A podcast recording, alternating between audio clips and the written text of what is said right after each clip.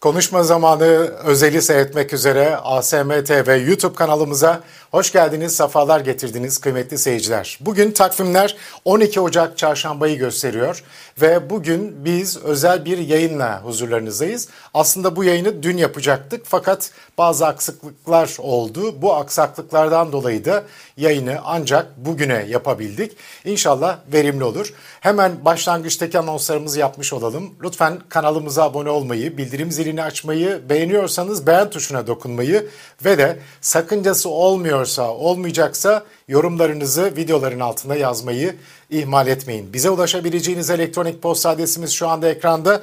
Bize asımyıldırım.com at gmail.com adresinden ulaşabilirsiniz. Patreon hesabımız da ekranda patreon.com slash asımyıldırım. Kıymetli seyirciler bugün gazeteci Sayıs ve olaylara getirdiği yorumlarla e, gerçekten de Türkiye gündemine de damga vuran birkaç gazeteciden birisi oldu. Tabi Türkiye'den çıkmak zorunda kaldı hepimiz gibi ve şu anda mesleğini kısmen de olsa yurt dışından yapmaya devam ediyor ve Türkiye'de de en çok seyredilen isimlerden biri haline geldi. İşte biz bugün kendisiyle konuşacağız ve o konuşmalarımız içerisinde de hem Erdoğan rejimini, iktidarını, hem Türkiye'de olup bitenleri ve Erdoğan sonrasında neler olabilecek olan hadiseleri konuşmaya, el almaya çalışacağız. Aynı zamanda bir önemli hususumuz daha var. Erdoğan'la Ergenekon işbirliği, AKP ile Ergenekon işbirliğini de masaya yatırmaya çalışacağız. Ben hiç vakit kaybetmeden e, Sayın Safa Bey'i yayın almak istiyorum. Sayit Bey hoş geldiniz, sefalar getirdiniz. Hoş bulduk, teşekkür ediyorum, kolaylıklar diliyorum. Nasılsınız, iyi misiniz? Gayet iyiyim. Allah iyilikler versin. Gayet iyi olmanız da güzel. İyi olunca insanlar etraflarına da enerji, e, pozitif enerji saçıyorlar. Aynı zamanda Kanada'da bir taraftan da e, lokanta işletiyorsunuz değil mi? Nasıl gidiyor işler? Evet. Ee, ya ben ben hep e, genelde gelip işte şükür diye geçer işlerim öyle şükür. Aha. Evet şükürler olsun. Benim de e, bu sürede böyle e, sizler gibi çok ciddi mesafe kat eden arkadaşlarımız için aynı zamanda bir e, yeni kurulan bir hayatta bir şeyleri daha iyi noktaya taşıyabilmek için gayret edenlere hep aynı duayı ediyorum. Allah kaybettiklerimizin çok daha hayırlısını versin. Türkiye'de Haberdar diye bir siteniz vardı. Sonra YouTube kanalına dönüştü bu. Ama e, başka projeler var mı? Onu da duymak isterim açıkçası. E, proje bitmez. Proje var. Proje zaten hayal etmezseniz olmaz. E, hay- hayaller var ve bu hayalleri gerçekleştirmek için de elimizden gelen gayreti bireysel olarak sarf ediyoruz. E, haberdar devam ediyor. Haberdar sadece Türkiye'de server olarak kapatıldı. Daha doğrusu link olarak kapatıldı. Ben serverları yurt dışına taşıdım ve haberdarı hiç kapatmadım e, ne yaptılarsa, ne kadar uğraştılarsa Haberdar hala devam ediyor. Haberdar'ın editörleri var, beraber çalışıyoruz. Haberdar'ı da çıkarıyorum bir taraftan. YouTube kanalımda da yayınlar yapıyorum. Haberdar da devam ediyor. Ee, Haberdar projesiyle ilgili çok teşekkür ediyorum. Haberdar projesiyle ilgili Türkiye'deyken benim işte bazı e, yine ticaretle ilgili de bazı işlerim vardı. Kafam fena değildir ticaret konusunda. Ee, haberdarı daha büyük bir platforma dönüştürme düşüncesindeydim e, yıllar önce. Bugün gazetesi olacaktı, televizyonu olacaktı haberdarın. E, daha büyük, daha kapasiteli bir medya platformuna dönüştürecektim. E, olmadı o zaman. Fakat o plan, o proje kafamda şimdi daha da büyüdü. Daha başka bir şeye dönüştü. Onun altyapısını oluşturmaya çalışıyorum. O da büyük bir medya, dijital medya platformu kurmak gibi bir düşüncem var ileriki aşamalarda. E, sadece şey değil, habercilik üzerine düşündüğüm bir şey değil bu e, dizi, film, belgesel e, artı habercilik. Üç dilde belki işte İngilizce, Arapça ve Türkçe Arap dünyasına da hitap etsin diye belki haber olabilir ama bütün bunların hiçbirinin merkezi de Türkiye ya da dili de Türkçe olacak bir proje değil. E, merkezini Amerika'da ya da İngiltere'de düşündüğüm bir şey. Hı hı. Belki Netflix tarzı böyle büyük bir platform olacak ve Hani angel yatırım dedikleri yatırımcılar var. O yatırımcılarla belki görüşeceğim. Var aklımda birkaç kişi. Bazılarıyla görüştüğüm de oldu. Sıcak da bakılıyor. Çok güzel. Nihayetinde bu bir şey değil. Yani böyle nasıl söyleyeyim? Aynı zamanda ticari bir e, boyutu var. İnsanlar bunu işte yatırım yaptıkları zaman yatırdıkları paranın karşılığını fazlasıyla alabilecekleri bir yatırım kalemi aynı zamanda dijital medya. Buna yönelik de işte kendimce e, bazı çalışmalar yapıyorum. Şu anda belki birkaç sene sonra hayata geçecek bu proje için kendimi bu projeye uygun yetiştirmeye çalışıyorum bu ara. Maşallah. Onun için de işte okula başladım falan böyle gidiyorsun. Maşallah çok güzel. Bu kadar işin gücün arasında e, eğitime de ağırlık veriyor olmanız takdire şayan bir çalışma. Bir de ticari kafanızın oluyor e, olmuş olması da güzel bir şey. Bize de yollayın diyeceğim. Ben de hiç öyle bir şey yok. ticari kafa olmasını çok isterdim açıkçası. Benim hiç öyle bir özelliğim yok açık. Size başarılar diliyorum o konuda da. Çok sağ olun, teşekkür ederim. Şimdi gündemde çok e, ağır şeyler var aslında. Çünkü Türkiye çok ağır bir e, buhranlı dönemden geçiyor. Ve bu buhranlı dönemin dönemin içerisinde de böyle karşılaştığımız çok ciddi hadiseler var. Ve bu hadiseler aslında Türkiye'yi e, bazen böyle çukurun dibine indiriyor. Bazen bir sıçratıyor yukarıya doğru. Fakat ne olduğunu da anlayamıyor kimse. Fakat geldiğimiz nokta itibariyle bakacak olduğumuzda bazı hadiseler var ki özellikle iktidarıyla, muhalefetiyle herkesi çok ilgilendiriyor. Mesela şu anda Türkiye Cumhuriyeti Devleti'nin düştüğü durum var.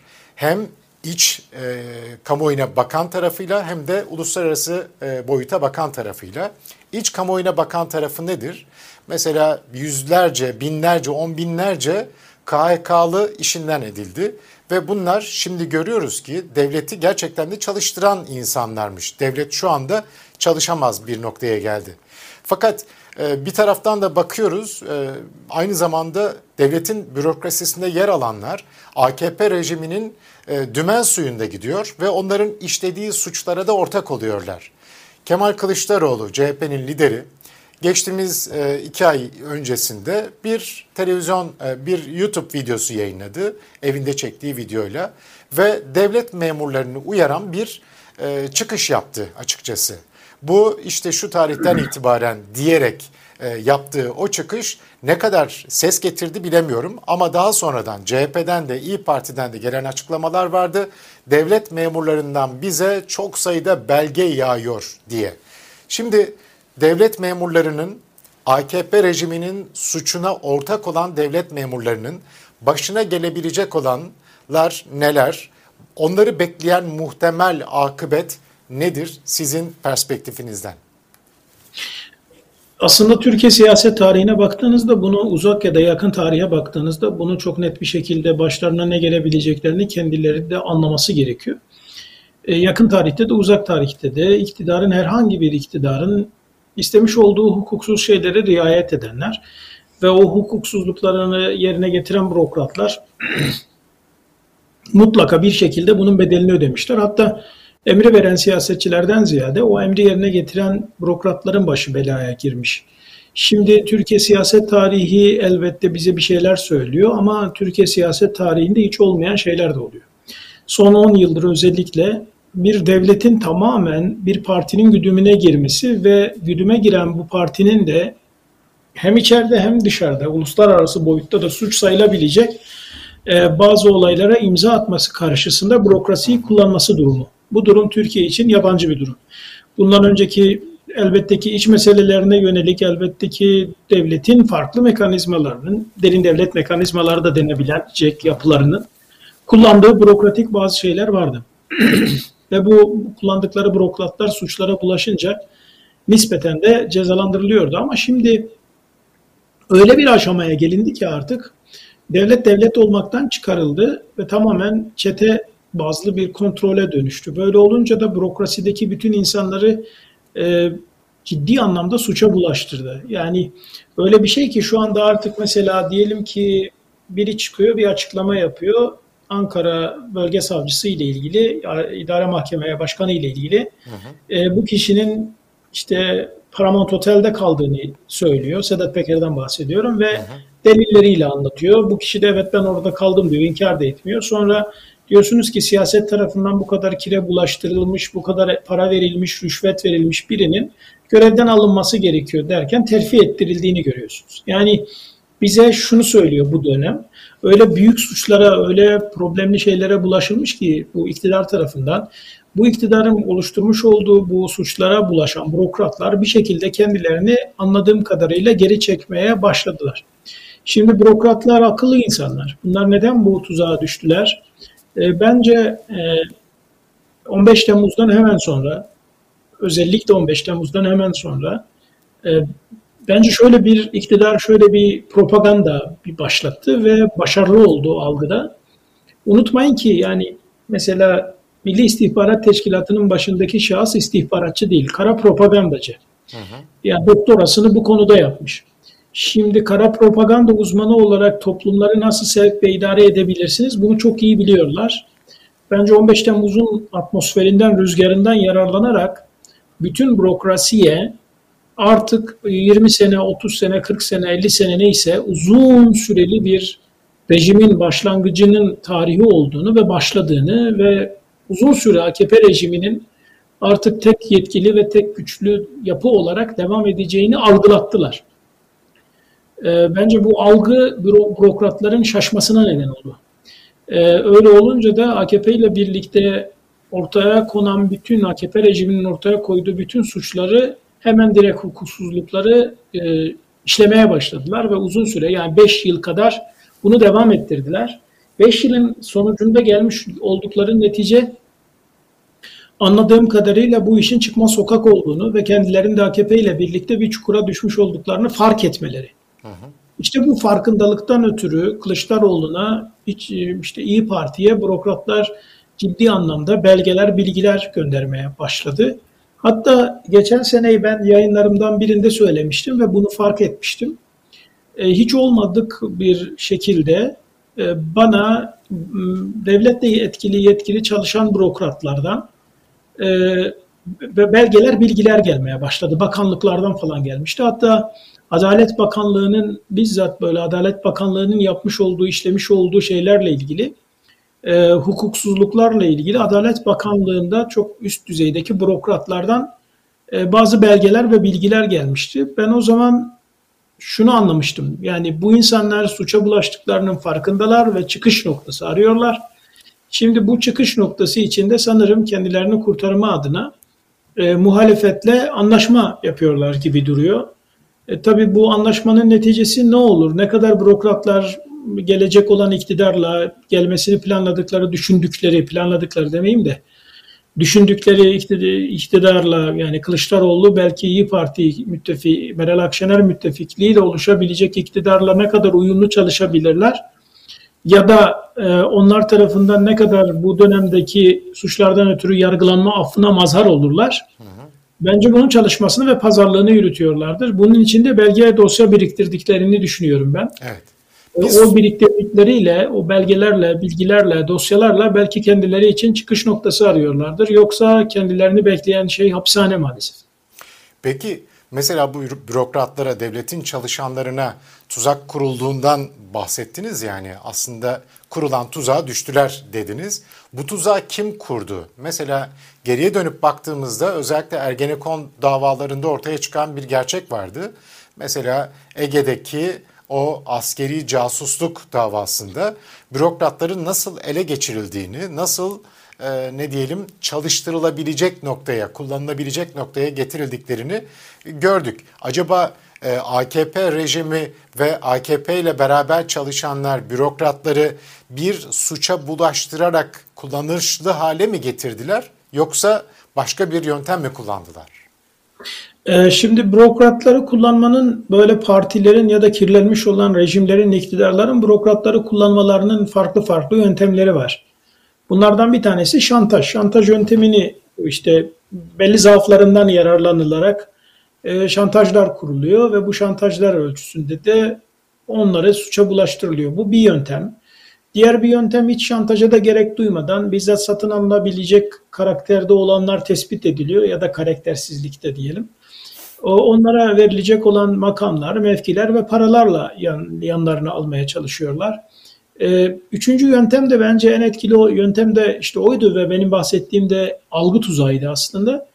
E, artık biz kalacağız, biz varız ve biz ne dersek olacak. Bundan sonra dolayısıyla da hayatta kalabilmeniz için bizimle birlikte varlık mücadelesi vermek zorundasınız. Var olmak istiyorsanız bizimle ancak birlikte olursanız var olursunuz algısının yerleştirilmiş olması.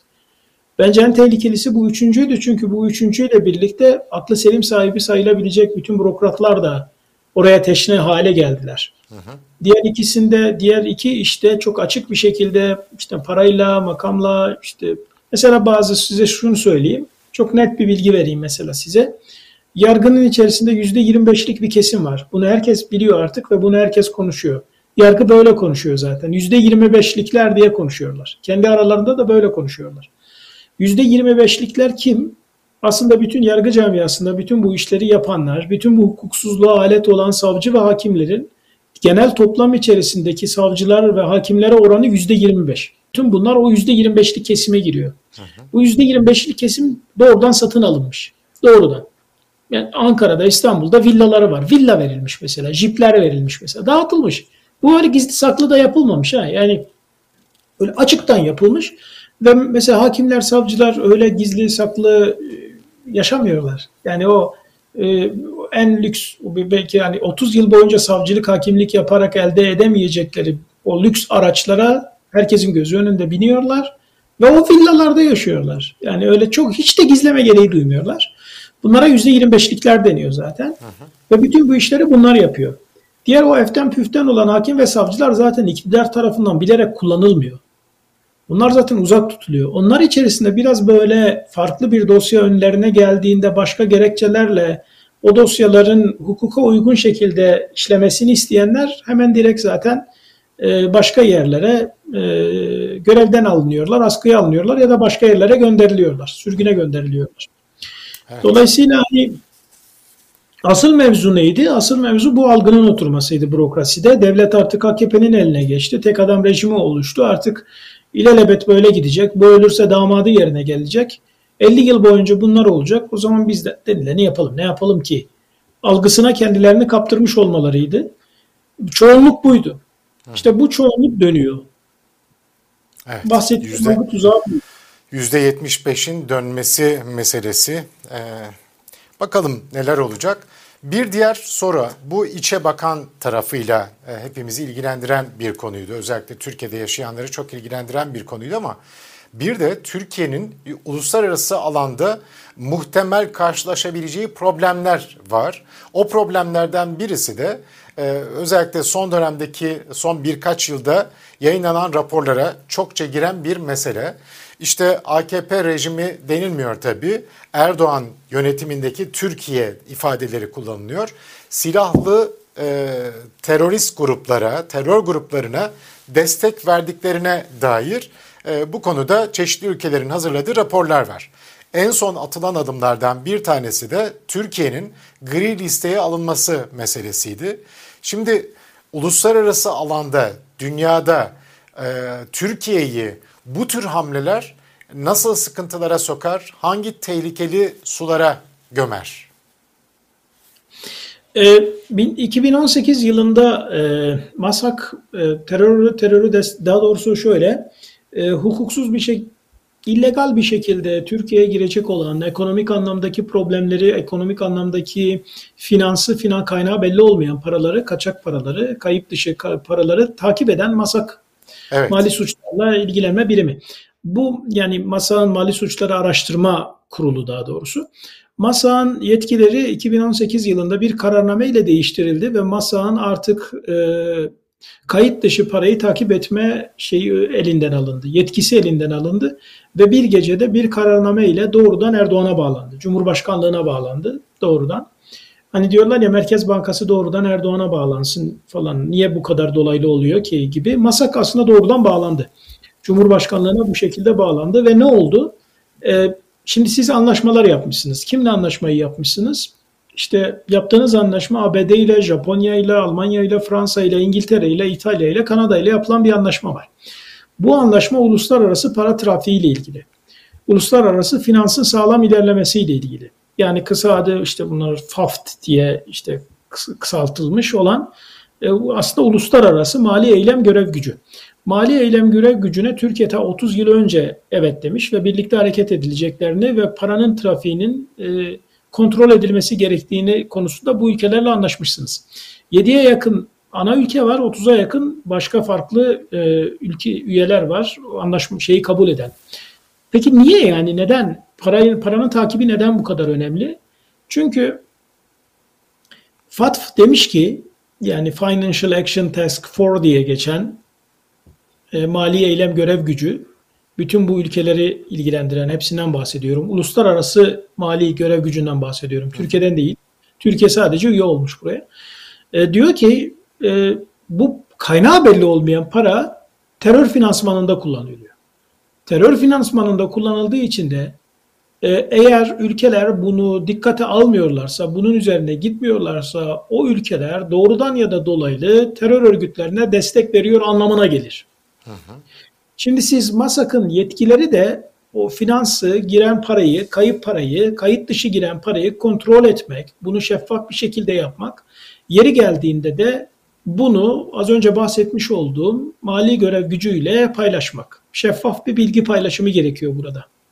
Şimdi siz bunu kaldırdığınız zaman zaten bütün uluslararası anlamda bir e, şey uyandırıyorsunuz, bir endişe uyandırıyorsunuz. Denetime, Türkiye gibi bir denetime ülke, kapalı hale gelmiş oluyorsunuz yani. Evet. Türkiye gibi bir ülke neden bir anda denetime kapalı hale gelir? Neden kayıp parayı, kay, kayıt dışı parayı ben artık kontrol etmeyeceğim der? Ve neden bütün bu kontrolün tamamını Erdoğan'a verir? Şimdi bunu bu adıma attıktan sonra Türkiye 3 yıl sonra gri listeye alındı. Şimdi gri listeye alındığı zaman biz bazı kavramları sanki kullanırken soft hale getiriyoruz. Çünkü doğru düzgün tartışılamıyor. Özellikle Türkiye, neredeyse Türkiye'de mesela yüzde yetmişin ben bunun farkında olmadığını düşünüyorum hala. Gri listeye alınmak demek, bütün bu ülkeler tarafından teröre destek veren, dolaylı ya da doğrudan teröre destek veren ülke konumuna getiriyor sizi. Şimdi Türkiye yaklaşık 6 4 ay önce gri listede ismi geçti Türkiye'nin artık gri listeye alındı Türkiye. Yani Türkiye şu anda uluslararası arenada, uluslararası hukukta, uluslararası politikada, daha doğrusu şöyle söyleyeyim, uluslararası hukuk demeyeyim de, uluslararası politikada Türkiye'de terör finans, teröre finansman desteği veren ülke konumuna geldi. Uluslararası politikada bu hale gelen bir ülke, uluslararası hukukta da bu hale gelir. Bir sonraki adımda bu olur zaten. Sonraki Şimdi, adım kara liste zaten. E şimdi şöyle bir şey var. E, mesela işte Türkiye'nin Suriye'de e, bazı unsurları kullanarak Erdoğan rejiminin TSK içerisinde bazı terör örgütü unsurlarını kullanarak savaş suçu işleyebildiğine dair açıklamalar geliyor. Nereden geliyor bu açıklamalar? Amerika'dan geliyor, İngiltere'den geliyor. Kimden geliyor? O dönemlerde Türkiye ile birlikte çalışan, resmi görevli olan Amerika ve İngiltere adına resmi görevli olarak çalışanlar ama şimdi artık bir think tank kuruluşunda çalışan ya da emekli olmuş olanlar. Bu ne biliyor musunuz? Yokluyorlar yani, yokluyorlar. Çünkü bu resmi bir açıklamaya dönüşse hemen direkt dava açılması gerekiyor. Yani Türkiye'yi uyarıyorlar. Alttan alta bir uyarı gönderiliyor. Ve deniyor ki bakın bir sonraki aşamada artık hukuka dönüşecek, bu soruşturmaya dönüşülecek bir durumla karşı karşıyasınız. Aslında bir nevi Kılıçdaroğlu'nu, Meral Akşener'i, Ahmet Davutoğlu'nu, Ali Babacan'ı, Mithat Sancar'ı bunları da uyarmış oluyorlar. Aslında muhalefete de uyarı gönderiliyor. E, ve asıl önemli uyarı da bence bir NATO müttefiki olduğu için Türkiye, NATO müttefikliği bürokrasi üzerinden devam eder. Siyaset elbette ki aktördür, ana aktördür. Türkiye'de her zaman için böyle olmuştur. Olma, yani bu, bu da normaldir, kaçınılmaz bir şeydir. Ama NATO'nun sürekliliğine baktığınız zaman NATO kendi sürekliliğini, ittifak sürekliliğini Türkiye'deki bürokrasi üzerinden devam ettirir. Bunu uzun yıllar TSK üzerinden devam ettirmişti. E, dolayısıyla da bürokrasiye önem verir NATO ve bence bütün bu uluslararası arenada suç sayılabilecek şeylere ülke bulaşıyor aman ha gibi bir uyarıyı her şeyden önce e, şu anda işte o konuştuğumuz bürokrasiye de haber uçurmuş oluyorlar. Onlara da uyarmış oluyorlar. Yani evet. peşine takılıp gittiğiniz bu iktidarın yarın savaş suçu olabilecek, uluslararası arenada savaş suçu ilan edilebilecek bazı suçlara bulaştı. Aman uzak durun. Sizler de bu dönem onlarla birlikte çalışanlar olarak kafanızı Türkiye'den bile dışarı çıkaramazsınız. Yarın öbür gün Türkiye'de yargılanmaya başladığınız zaman da başınıza büyük işler gelebilir uyarılarıdır aynı zamanda. Yani bu o zaman bu uyarılar tıpkı Reza Zerrab'ın İran'a uygulanan ambargoyu işte yasa dışı yollarla deldiğini söyleyen Amerikalı e, yetkililer gibi e, böyle bir uyarı sayılabilir.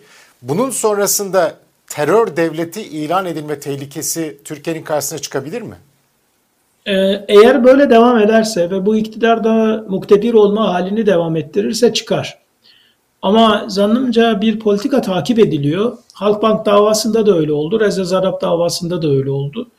Ee, biz uluslararası dengeleri, daha doğrusu uluslararası ilişkileri takip ederken gözden kaçırdığımız bir şey oluyor bazen.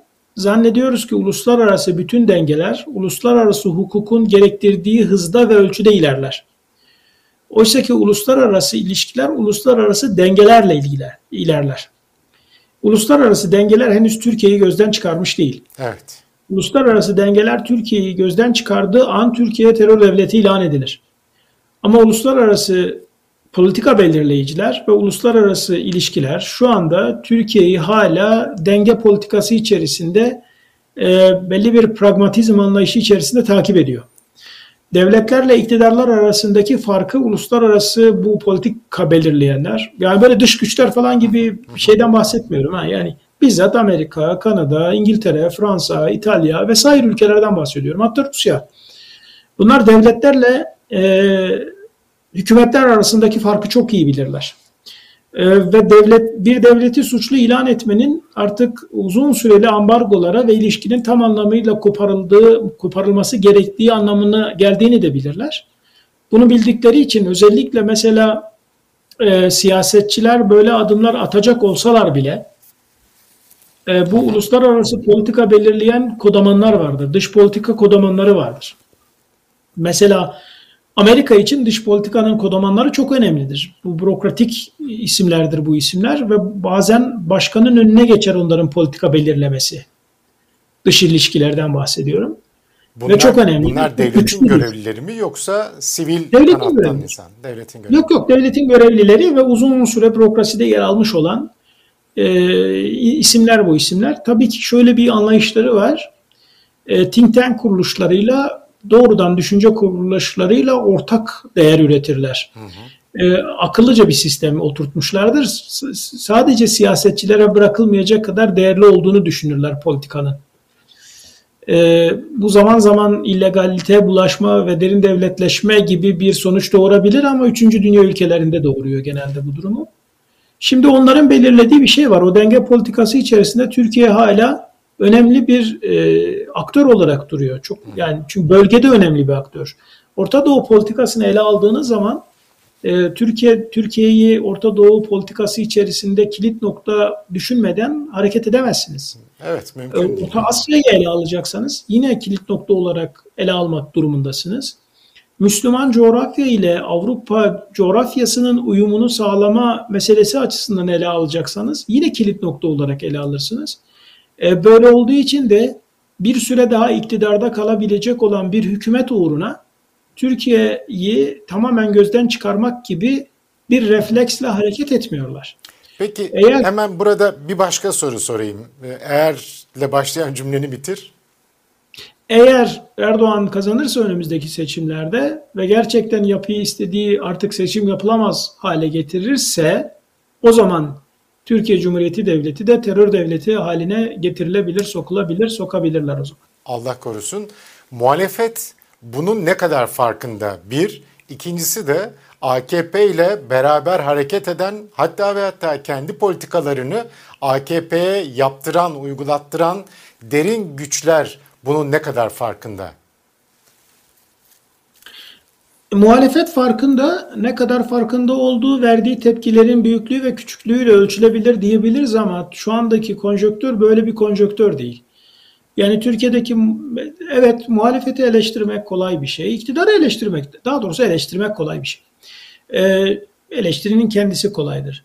Şimdi eleştirebiliriz. Diyebiliriz ki yeterince tepki verilmiyor. Yeterince tepki verilebilecek bir atmosfer, bir konjöktür zaten oluşmuş değil henüz. Bütün bunlara rağmen. Mesela son zamanlarda son iki ay e, Kılıçdaroğlu çok ciddi anlamda yerinde eleştiriler ve tepkiler vermeye başladı. Kurumların kapılarına gitmeye başladı. Neden yaptı bunu biliyor musunuz? E, o zaman kendi bir kanalımda kendi yayınımda da söylemiştim bunu. Çünkü az önce o bahsetmiş olduğum algıdan kendini kurtaran bürokrasi yıkılmakta olan bir Erdoğan rejiminin farkına vardı ve Kılıçdaroğlu ile temasa geçtiler. Şimdi Kılıçdaroğlu ile bürokrasiden, MIT'in içerisinden, TSK'nın içerisinden emniyete kadar, güvenlik bürokrasisinden tutun da adli bürokrasiye kadar birçok irtibat sağlanmaya başlandı ve bu Kılıçdaroğlu'na bir cesaret verdi. Hı hı. Bu cesaretten kastım sadece o güne kadar korkuyordu anlamında bir cesaret değil, oyun oynama, oyunu oynayabilirsem etkili olabilirim demek ki karşılığı var düşüncesinin oluşturduğu bir cesaretten bahsediyorum. Hı hı. Dolayısıyla da iç içe geçen bir durum var. Türkiye'de muhalefet yeterli değil muhalefetin çünkü e, yeterli enstrümanı da yok. Önü arkası her şeyi kesilmiş olan bir muhalefetten bahsediyoruz. Zaten hani e, açıkçası benim şöyle bir düşüncem var. Belki bunu daha sonra açarız. Ben iktidarla beraber muhalefetin de e, değişeceğini düşünüyorum bir süre sonra. Yani Türkiye Türkiye'nin önümüzdeki yıllarda özür dilerim nasıl olabilecek de, ki? Çünkü e, potansiyele baktığımızda, potansiyel lider adaylarına baktığımızda tamam partiler diyelim ki dursun, yerli yerinde dursun ama potansiyel lider adaylarına baktığımızda yer doldurabilecek, boşluk doldurabilecek olan hiç böyle parla, parlak isim gözükmüyor. Bugünün bazen öyle zamanlar olur ki biz elbette ki bugünün konjöktörüyle yarına bakmak durumundayız. Ama bazen konjöktör, bugünün konjöktörü öyle bir statikocu yapıya bürünür ki bugünün konjöktörü sadece bugünle ilgilidir ve yarını kapsamaz. Hı hı. Ve bugünün konjöktörüyle yarına baktığımız zaman da hiçbir çıkış yolu bulamayabiliriz. Kendimizi bazen bugünün içinde bulunduğu şartlardan, konjöktörden sıyırarak, yarına taşıyarak, yarına bakmakla eğer taşımak zorundayız. Öyle bakmak durumundayız bazen. Bugünün konjöktörüyle değerlendirdiğimiz için bunu söylüyoruz. Mesela siz bütün bu cümlelerin tamamını ne olacak ki? Aktörler ortada hiçbir umut yok, hiçbir şey görünmüyor. Kimler çıkabilir ki deme nedeniniz bugünkü konjöktörün tamamen bu halde olması. E, elbette ki haklı olarak siz bugünün konjöktörüyle yarına bakacaksınız. Ama bazen konjöktörü, bazı iktidarlar, bazı rejimler öyle bir e, kör, topal, sağır, dilsiz hale getirirler ki artık onunla yarına bakma imkanınız, yarına yürüme imkanınız, yarını tutma imkanınız olanaksızlaşır. O zaman e, şöyle bir şey ortaya çıkar. E, bu konjöktürün değişmesi, bu konjöktürün bitmesi demek bambaşka bir miladın milat demek. Bambaşka başlangıç demek. O bambaşka başlangıç içerisinde yeni oluşabilecek olan partiler, aktörler, siyasetçiler, kadrolar çıkacak demektir ve onların taşıyacağı başka bir e, siyasi oluşumlar, başka pencereler mutlaka çıkar mutlaka olur. Bu da olacaktır. Yani bugünden bugünden bakmak, bugünün şartları böyle öyle bir şey ki Erdoğan bugün öyle bir şekilde kendine bağladı ve bugünün bütün olasılıklarının tamamını ortadan kaldırdı. Bir yönüyle iyi yaptı. Bir yönüyle gayet iyi yaptı bunu. Ee, ümidimi arttıran bir şey oldu bu. Yarına Kendisi, hiçbir şey bırakmıyor kendisini bitirmesi açısından mı iyi oldu? Ee, kendisiyle beraber bu konjöktörün de bitecek olması. Hı hı. Bu konjöktörü aktarabilecek aktarıcısı kalmadı ve bunu bilerek bitirdi. Mesela e, diyelim ki Ab Abdullah Gül'le devam etseydi bir süre Ali Babacan, Ahmet Davutoğlu bunları yanında tutsaydı biraz daha akıllıca politikalarla ilerleseydi bugün yaptıklarını örtülü yapıyor olsaydı Onlardan sonra onlara devredilme gibi durum olurdu ondan sonra. Böyle devam edip giderdi ama herkesi potansiyel tehlike olarak, rakip olarak gördüğünden onların hepsini doğramış olması ve bürokrasiyi de bütünüyle suça, kendi o %25'likleri falan böyle bütünüyle suçun içerisine sokmuş olması ve konjöktörü tam anlamıyla yerleştirememesi, dağınık bir yapı söz konusu. Bütün bunlar bana ümit veriyor. Bunların hepsi Erdoğan'la birlikte başladı. E, Erdoğan'la başladı. Erdoğan'ın müttefikleriyle devam etti. Erdoğan'la yürüyor. Erdoğan'ın bitişiyle beraber yani iktidardan ayrılmasıyla beraber bitecek olan bir konjöktüre dönüştü iş. İnşallah. Az önce sorduğum e, soruyu yani muhalefetin farkında olup olmadığı meselesinden sonra sorduğum soruyu AKP'nin e, ortağı olan derin güçler bu meselenin ne kadar farkında sorusunu bir daha sormuş olayım. Ee, biz paradigma değişikliklerini çok okuyamıyoruz gibi geliyor bana. En büyük hatamız da bu oluyor. Yani biz derken bizden kastım da işte az biraz sazı sözü geçen yazar, çizer, konuşur taifesinden bahsediyorum. Hı hı. E, çünkü bazen kendi inançlarımız, kendi doğru bakış açımız, kendi doğrularımız o kadar inanıyoruz ki dogmatik doğrulara dönüşüyor bunlar. E, halbuki Türkiye'de derin devlet mekanizması da devlet mekanizmasının kendisi de durağan bir mekanizma değil. 1947'den itibaren ele alıp ta taşıyabiliriz günümüze kadar bunu çünkü durağan değil. Ve ciddi anlamda değişiklikler vardır ve kırılmalar vardır. Kırılma noktaları vardır farklı zamanlarda farklı renklere de bürünür. Kendisini belki de bugüne kadar böyle devam ettirebilerek gelmiş olduğu için bu derin devlet mekanizmaları belki bizim gözümüzde bundan ötürü hala çok büyük görünüyor olabilirler. Fakat e, bu statükocu ve vesayetçi derin devlet yapılanmalarının e, hiç e, bir dönemde mesela şöyle şeyler duyuyorum ben. En güçlü oldukları dönem diyorlar falan. E, tam tersini iddia ediyorum hiçbir dönemde bu kadar zayıf olmamışlardı. Nasıl? Ama hiçbir dönemde. Şu anda her istedikleri hatta e, son 40 seneden beri yürüttükleri bütün politikalar ya da hazırladıkları bütün politikalar bizzat uygulanıyor. Nasıl zayıf olabilirler ki? E, politikalar neden yürüyor? E, veya bizim gözümüze neden böyle görünüyor? Biz şöyle zannediyoruz. Bir araba var. Bu arabayı uçuruma itmek isteyenler var. 40 yıldan beridir o arabayı uçuruma sürüklemek isteyenler vardı. Yanlarına biri daha geldi. Bunu Erdoğan olarak hayal edin. O da arabayı itiyor. O zaman diyoruz ki biz bu arabayı itenlerin bütün isteği kabul oldu. Yerine geldi. Bakın arabayı hep birlikte şimdi itiyorlar. Ee, bunu bunu böyle algılıyor olmamızın nedeni bu politikaların Erdoğan'ın işine geliyor olması. Arabayı itmek, itmek Erdoğan'ın da işine geliyor. Hı hı bu 40 yıl ya da 50 yıllık politika olarak belirlenmiş olan bütün bu şeylerin tamamı kendi içlerinde yapmış oldukları bu mücadele, Türkiye'de verdikleri bu mücadele ya da adını koydukları ve ile toplumda uygulamaya çalıştıkları, siyasette uygulamaya çalıştıkları bütün politikalar Erdoğan tarafından satın alındı. Erdoğan tarafından devralındı. Bunlar şu an arabayı Erdoğan'la birlikte itmiyorlar. Bunlar çünkü kalmadı. Onlar da kalmadı. Erdoğan'ın işine yarıyor. O araba Erdoğan eskiden o arabanın içindeydi. Erdoğan o arabanın içinden inip arabayı itmeye karar verdi. E, fakat e, dediğim gibi arabayı itmeye karar verince herkes Erdoğan'ı arabayı itenlerle birlikte zannetmeye başladı. Birlikteydiler. Bakın Erdoğan iki, iki şekilde bir anlaşma yaptı. Derin devlet mekanizmasının böyle somut eğer adını koymazsanız ilerleyemezsiniz. İlerlenemiyor zaten. Sonra siyasal İslamcılar gibi ya her şeyin içerisinde arkasında İngilizler var ya da e, bir dış güçler falan demeye başlıyor insanlar. Kafalar karışıyor ve dış güçler komplo teorilerine dönüşmüş oluyor. Ya da iç Nedir o zaman? Neyse. Nedir o zaman derin devlet kavramı? Bu kavramın içerisine baktığınızda sadece ideolojik olarak ayrışmaları değil, aynı zamanda bu ideolojik ayrışmaların devlete hakim olma düşüncesinde olduklarını görüyorsunuz. Avrasyacı bir ekol ile gladyocu ekol olarak tanımlanan NATO NATO'nun arka sokaklarını temsil eden e, bu Gladio yapılanmasının iki farklı cereyanı vardı Türkiye'de de. E, bunların özelliği devletçi olmalarıydı. Özellikle Türkiye içerisinde ideolojik olarak birbirlerinden nefret ediyor olsalar da devletçilikte aynı konuda müttefik oldukları durumlar oluyordu. Milli Güvenlik Kurulu'nda alınan kararlar aslında derin devlet gibi bizim tanımladığımız aslında hiçbir zamanda derin devlet olmayan açık bir devlet olan milli güvenlik kararlarıyla ilerleyen bir mekanizma. Yani derin devletin illegal işleri diye bahsedilen işler Milli Güvenlik Kurulu'ndan alınmış olan kararların alt uygulanmasından başka bir şey değil. Derin devlet dediğiniz zaman bunu dehlizlerde, karanlık yerlerde aramaya gerek yok ki. Zaten Genelkurmay ikinci başkanları derin devletin birinci adamlarıdır. E zaten özel harp dairesi derin devletin kendisi demektir. Dolayısıyla da başka bir yerde başka bir şeyler aramaya gerek yok. Bunları da siyaset belgesi hazırlayan bir yapıdan bahsediyoruz, bir kurumdan bahsediyoruz.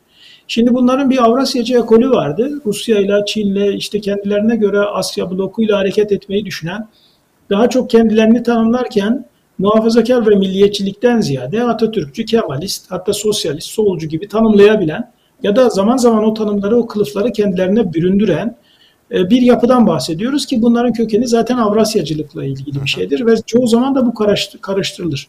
Mesela CHP'ye oy veren sıradan bir işte Kemalist Atatürk düşünceye sahip olan biri, Atatürkçü düşünceye sahip olan biri farkında olmadan bunları destekler. Halbuki onların onunla da alakası yoktur. Onların temel dinamizmi Avrasyacılık adı altında devletin hakimiyetini sağlama düşüncesidir. Erdoğan Ee, şöyle bir şey yaşandı. 2002'de Türkiye iktidar değişikliği olunca ciddi anlamda büyük dağılmalar yaşadılar. Özellikle Avrasyacı ekolü temsil eden ekol 2001'den sonra kendince çok güçlü bir dönemde bir bahtsızlık yaşadılar.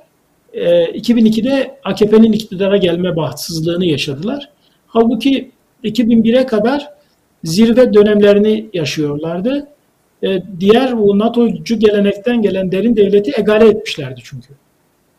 Hı hı. Nerede başlanmıştı 2000, bu egale? 2001'de mi oldu? 2001'e kadar çok güçlülerdi. Ondan sonra AKP'nin iktidara gelmesiyle boyunları bozuldu. Güçlerini kaybetmeye başladılar. Doğru mu anladım? Şimdi aynen öyle. Ya şöyle bir durum var. 90'larda güçlenen, milliyetçi, mukaddesatçı, derin devlet yapısı olan ve NATO ile müttefik gibi hareket eden somut isimlerle söyleyeceksek öyle Mehmet Ağar'la diyelim ki temsil edilen öyle ben Mehmet Ağar'ın şahsı sadece bir piyon, bir, bir aktör ama tamamını kapsamıyor Mehmet Ağar'ın kendisi ama Mehmet Ağar diyorum ki kafalara otursun. O milliyetçi mukaddesatçı çizgiden gelen ve kendisini derin devletin bir gerçek aslı gibi zanneden o unsur e, Avrasyacı cenah tarafından 96 yılında deşifre edildi. Sonra Susurluk hadisesiyle üzerlerine kamyon sürüldü onların. O kamyon, onlara çarpan kamyon Avrasyacıydı. Altta kalan Mercedes NATO, NATO'cu derin devletti. Yani Avrasyacı de şey kamyon çarptı e, şeye de Mercedes'e. Derin devlet derin devlete çarptı. E, temiz eller operasyonu gibi yapılan bütün operasyonlar ve o dönemde ses verenler, CHP milletvekilleri dahil olmak üzere e, büyük kampanyalar başlatanlar aslında e, Türkiye temiz toplum olsun diye yapmıyorlardı. Derin devlet gömlek değiştirsin diye yapılıyordu. Ee, onlar geldiler ve 2001'e kadar güçlü bir şekilde devam ettirdiler. Onu anlatmaya çalışıyorum. Onlar öncesinde de vardı. Mesela NATO'cu derin devlet olarak bilinen mukaddesatçı ve milliyetçi derin devlette daha sonra derin devletin elemanlarına operasyonlar yapıldı ya. E, bu operasyonlar AKP iktidarına, iktidara geldikten bir, bir süre sonra yapılan operasyonlardan bahsediyorum. Bu operasyonlar yapılırken MİT'te bazı bilgiler ve belgeler e, ışığında yapıldı bu operasyonlar. MİT'teki ve emniyetteki istihbarat birimlerindeki e, bazı belgeler, dosyalar ışığında yapıldı bu. Hı hı. Üç önemli, hatta dört önemli istihbarat ağı vardı o zaman. TSK istihbaratıydı, emniyet istihbaratı vardı, İçişleri bak... E Jandarma MİT'in, istihbarat vardı. MİT vardı, jandarmayı TSK'dan sayabilirsiniz. O zaman aynı bünyedeydiler. Dördüncüsü de Dışişleri Bakanlığı'nın istihbaratıydı. Dışişleri Bakanlığı'nın da önemli bir istihbarat kolu var. O çok fazla dillendirilmez, çok fazla da dillendirilsin istenmez. Ee, bu dört unsur dikkate alınarak ortaya şöyle bir tablo çıkıyordu. Ee, bir bakıldı ki derin devleti deşifre eden bu dört unsur istihbarat içerisindeki belgeler geçmişte arşivlenmiş ve Mehmet Ağar ekibinden başlanarak geriye doğru birçok isim orada deşifre edilmiş. Sonra hı hı bu güzel bir şey. Aa ne güzel istihbarat çalışmış ve bunları e, belgelemiş. Hadi bunların üzerine gidilip bunlar tasfiye edilsin e, gibi bir şey çıkıyordu ortaya. Ama sonradan anlaşıldı ki e, o bu dört istihbarat ağı aslında Avrasyacı istihbarata geçmiş çoktan. Onlar diğerini tasfiye ediyorlar. E, şimdi e, ve 2001 yılına kadar bu güçlü mekanizma yer değiştirdi. Yani derin devlet aslında kaldı, gömlek değiştirdi. Hı hı. E, bu gömlek değişimi içerisinde o eski NATO artığı diye benim tanımladığım eski derin devleti temsil edenler tasfiye edildiler. 2001'e gelindiği zaman Avrasyacı güçlü bir ekol vardı. E, Tuncer Kılıncı'nın MGK Genel Sekreteriydi. O zaman 2001 senesinde sanırım Kara Harp Okulu'nun mezuniyet töreninde bir konuşması vardı ve gözden kaçtı o zaman o konuşma. 2001 yılıydı. AKP gelmeden 8 ay önceydi iktidara gelmeden önce. E, ne ilk defa Tuncer. Kılıç? İlk defa o kullandı zaten. İlk defa o zaman kayıtlara geçti ama nedense herkesin gözünden kaçtı. Dedi ki işte o zaman artık Türkiye yörüngesini değiştirmek durumundadır. Türkiye artık Avrasyacı yörüngeye girdi. Bu bir önemli bir e, açıklamaydı. Hı hı. E, ve o zaman da buna yönelik bir şey oldu. Fakat AKP'nin iktidara gelmesiyle beraber büyük bir şok yaşadılar. Çünkü derin devlette güçlü hale gelmişlerken siyasette en güçsüz dönemlerine geçmiş oldular. Ee, şimdi bu en güçsüz, siyaseten en güçsüz oldukları dönemlerde AKP'nin siyasi gücü olarak ele geçirmesi karşısında biliyorsunuz bir sürü olay yaptılar. Bir sürü şeye giriştiler. Yani Cumhuriyet mitingleri oldu. İşte 457 faciasını çıkardılar ortaya. ya aklınıza gelebilecek bir, bir sürü e, girişimde bulundular. 27 Nisan muhtırası yayınladılar. Bütün bunların hepsini yaparlarken e, aslında işte o devlette, bürokraside ilk defa bu kadar güçlenirlerken siyaseten de güç arayışlarıydı. Bu halk destek vermedi onlara.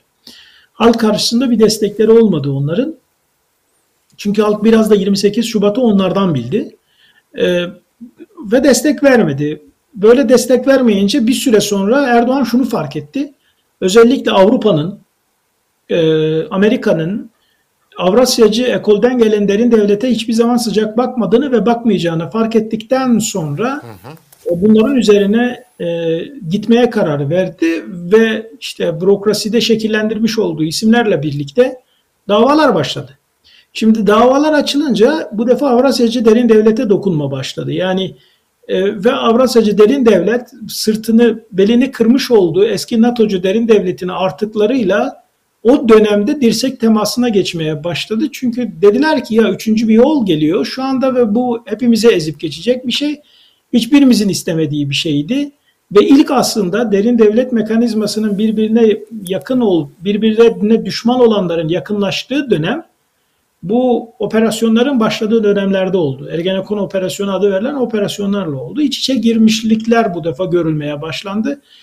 Ee, ve bir süre sonra başka bir aşamaya dönüldü ve AKP artık Erdoğan e, bütün Avrupa'nın desteğini alan, Amerika'nın desteğini alan, e, politik olarak desteğini alan ve güçlü bir bir de halk desteğini alan bir Erdoğan vardı. %50'ye yakın halk desteği vardı. Oylarda hep bu çıkıyordu. Şimdi her seçimde %50 alınca bir güç, bir kendinden bildiği bir güç mekanizması oluştu ve Erdoğan'a hiçbir başbakana nasip olmayan bir şey nasip oldu. Hiçbir başbakana nasip olmadı bu. Neydi o? E, derin devletin bütün mekanizmaları isimleriyle birlikte deşifre edildi. Erdoğan'ın önüne serildi. Bu Hiçbir ne zaman oldu? Bu ne zaman oldu? Bu 2006'dan 2009'a kadar yaklaşık 3 yıllık bir süreçte oldu bu. Hı hı. Yani bu bahsetmiş olduğum o dörtlü istihbarat yapısı zaman içerisinde el değiştirmeye başladı. Kadrolar değişiklikler yaşadı. Her kadro geriye bir şey bıraktı. Yeni gelen kadrolarda Avrupa ile birlikte hareket ederiz. Avrupa'ya yakınlaşmalıyız ve Türkiye'deki derin devlet mekanizmasıyla hesaplaşmalıyız diyen devlet bürokrasisi e, Erdoğan'ın da vermiş olduğu siyasi destekle bu dörtlü istihbarat içerisinde etkili yapıya büründüler. Yani gerek MİT'te, gerek Emniyet'te, gerek TSK'da, gerek Dışişleri istihbaratında. Onların topladıkları veriler, onların geçmişten ele aldıkları ve bunların tamamını ortaya çıktıkları büyük bir dosya oluştu adeta. Düşünün ki derin devletin sadece e, belki de yani binde bir bile olmayacak, on binde bir gibi küçücük bir yapısı Bülent Ecevit'e gösterildiği zaman Bülent Ecevit dehşete düşüyor. Bir iki e, mitingde bunları dile getirildi diye suikaste suikast girişimine tabi tutuluyor. Böyle bir şeyden bahsediyoruz. Böyle bir güçten bahsediyoruz. Ve bu güç Erdoğan'ın ayaklarının altına serildi. Dünyadaki bir dünyadaki e, en, en büyük güç bilgidir. Şimdi Erdoğan mesela ya nasıl bu adam bu kadar işte kafası çalışmaz yok böyle işte Kasımpaşalı yok bilmem ne basit görülüyor. E, Oysa ki e, adama şeyin anahtarı verildi. Yani bu Yüzüklerin Efendisi'ndeki yüzük var ya. yüzüğü götürüp adamın parmağına geçirdiler. Şimdi e, dolayısıyla adam yani Erdoğan bütün kadroları, derin devlet yapılanmasını, kimlerin ne olduğunu, kimlerin görevli olduğunu, medyadaki ayaklarına kadar hepsini öğrenmiş oldu. Hepsini biliyordu. Bu bilgi ışığında da operasyonlar başladığı zaman omurgası kırıldı o yapının da. Avrasyacı yapının da omurgası kırıldı. Şimdi hem Avrasyacı yapının omurgası kırıldı hem de Avrasyacı yapı zaten şeyle e, susurlukla kendinden önceki derin devletin yapısını kırmıştı. Şimdi bunları okuyamayınca e, zannediliyor ki derin devlet bütün mekanizmasıyla güçlü geri geldi. Hayır geri gelmediler. Derin devlet geri gelmedi. Peki ne oldu? İşte sonra 17-25 Aralık dosyaları ortaya çıktı. 17-25 Aralık orta dosyaları ortaya çıkınca Erdoğan bir şey yaptı. Erdoğan hemen kendi kadrolarını henüz aslında Erdoğan 17-25 Aralık'ta tek ayak üstünde yakalandı. Erdoğan'ın öfkesi biraz onaydı. Yani Erdoğan Bütün bu yapıları gördükten sonra ve onları tasfiye etmeye başladıktan sonra Erdoğan niyeti tamamen kendisine biat edecek, %100 biat edecek yeni bir yapı oluşturma peşindeydi ve rejimini inşa edecekti. Hı hı. Bu rejimin inşası için hareket ediyordu Erdoğan ve ustalık dönemi olarak o tanımladığı o dönemde artık konuşmalarının satır aralarında bunları çok rahat olarak görebiliyordunuz. Erdoğan artık yeni bir Türkiye Cumhuriyeti'nden bahsediyordu, yeni kurucu, kurucu bir akıldan bahsediyordu ve kendi yapısını da bu noktada gerek devletin çok önemli birimlerinde, adliyede, emniyette, diğer yerlerde bu defa kendi yapısını oluşturmaya başladı. Mesela 17-25 Aralık operasyonu ortaya çıktığı zaman insanlar e, ya bu bir dakika cemaatle Gülen Gülencilerle bu Erdoğancılar arasında bir kavga mı var? Erdoğan arasında bir kavga mı var gibi bir hisse kapıldılar. Oysa Erdoğan 25 Aralık dosyasından 3 hafta sonra yaptığı meclis konuşmasında salı günkü toplantıda ben bunları zaten 4 yıldır devlet bürokrasisinden temizliyordum deyiverdi. E, bu da mesela dikkatten kaçtı. Demek ki ta 4 yıl önce başlanmış kendi yapısını oluşturmaya başlamış. Kendi yapısını kuracak. 17-25 Aralık'la kendi yapısını henüz kurmadan Erdoğan tek ayak üzerinde yakla, yakalanınca Erdoğan diğer ayağını yere basmak adına o Avrasyacı ve e, milliyetçi mukaddesatçı diye kendini tanımlayan iki derin devlet yapısının artıklarını kendi yanına çekti, yanına topladı. Şimdi işte orada kafalar karışmaya başladı ve herkes şöyle düşündü. Derin devlet çok güçlü bir şekilde geri döndü.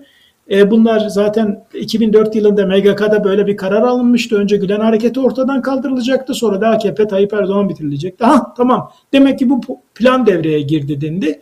Fakat herkesin bildiği, e, yanlış bildiği bir şey vardı. O derin devlet mekanizmasının çoktan omurgası kırılmıştı. Çoktan yapıları dağıtılmıştı. Zaten bu öfkeyle geldiler. Gelenler de, geri gelenler de bu öfkeyle geldiler. Avrasyacı Ekol operasyon yediğinde ciddi anlamda sarsıldı ve birbirine düştüler. Mesela Soner Yalçın'ın Oda TV'si Doğu Perinçek'in MİT ajanı olduğuna dair uzunca bir dosya hazırladı. Bu ee, onun savaşıydı yani. Evet. Yine yine TSK içerisindeki e, ekol, derin devlet ekolünün farklı isimleri e, birbirleriyle çok kanlı bıçaklı hale geldiler. Mesela Yaşar Büyükanıt'la İlker Başbuğ arasında çok ciddi bir kavga vardı ve o zamanlar İlker Başbuğ'a yakın olan isimler Ankara'daydım ben. Şöyle diyorlardı. Yaşar Büyükanıt bizi sattı diyorlardı mesela. Yani operasyon çekilecek olan isimleri sadece verdi ve feda ettiler gibi bir şey söylendi. Yani şöyle bir algıya kapılmışlardı. O derin devlet mekanizması olarak bilinen o mekanizma. Ben o zaman Ankara'daydım ve olayların tam göbeğindeydim yani. E şöyle bir algıya kapılmışlardı. Ya Erdoğan buldozer gibi üzerimizden geçecek bürokrasiyi de yanına almış. Geliyor. Yani şimdi diyorlar ya geliyor gelmekte olan. E, gelecekti üzerimize bizden feda edilebilir olanları e, listeye koydular ve onların üzerine sadece gidiliyor. Mesela İlker Başbuğ'un üzerine gidiliyor, Yaşar Büyükantı üzerine gidilmiyor. Onların kadrolarından bahsediyorum. O zaman kadrolarının üzerine gidiliyor bunların. O zaman demek ki başka bir ekol feda edildi. Yani bir nevi devlet içerisinde operasyon yapılacak kişiler belirlenmiş gibi oldu. Bazıları yem edildiler. Şimdi mesela bu yem edilmiş olanlar, kendilerini böyle düşünenler hala bu şeyden kurtulmuş değiller. Mesela onlardan bir tanesi de Mustafa Balbay'dır. Kendini yem edilmiş olarak düşünür. Kim tarafından kendi bağlı bulundu ya da bağlı bulundu demeyeyim de aynı zihinde olduğu yapılar ve insanlar tarafından yem edildiğini düşünürler. Cumhuriyet gazetesine olan kini bu yüzdendir mesela. O yüzden hmm. farklı bir kavgaya birindiler. Onlar da kavgalarını veriyorlar kendi içlerinde. Peki ee, Erdoğan'la Büyük Anıt arasındaki bu görüşme ya da bu anlaşma adına ne dersek diyelim. Acaba Dolmabahçe'de yapılan görüşmenin neticesi mi? Orada mı oldu? Orada mı başladı her şey? E, evet. O öyle yani Ankara'da o zaman o Dolmabahçe görüşmesinin içeriğinde bu olduğu söylendi. Hatta Yaşar Büyükanıt'ın önüne Erdoğan tarafından bazı dosyaların konduğunu ve mütabık kaldıklarını kendisine operasyon yapılmamak kaydıyla diğerlerine göz yumulması gerektiği gerekeceği ve herhangi bir girişimde bulunmayacağı noktasında anlaşıldığı söylendi. Ee, şimdi e, tabii o olaylar başka aşamalara da aşamalara da kendisiyle birlikte getirmiş oldu. Başka safhalara da geçilmiş olundu. Değil ve paradigma değişikliği oldu işte o zaman. Çünkü kadronuz değişiyorsa, örgüt değişiyorsa, dağılıyorsa başka bir noktaya geliyorsanız paradigmanızı değiştirmek durumundasınız evet. ve bu değişiklikler yaşandı.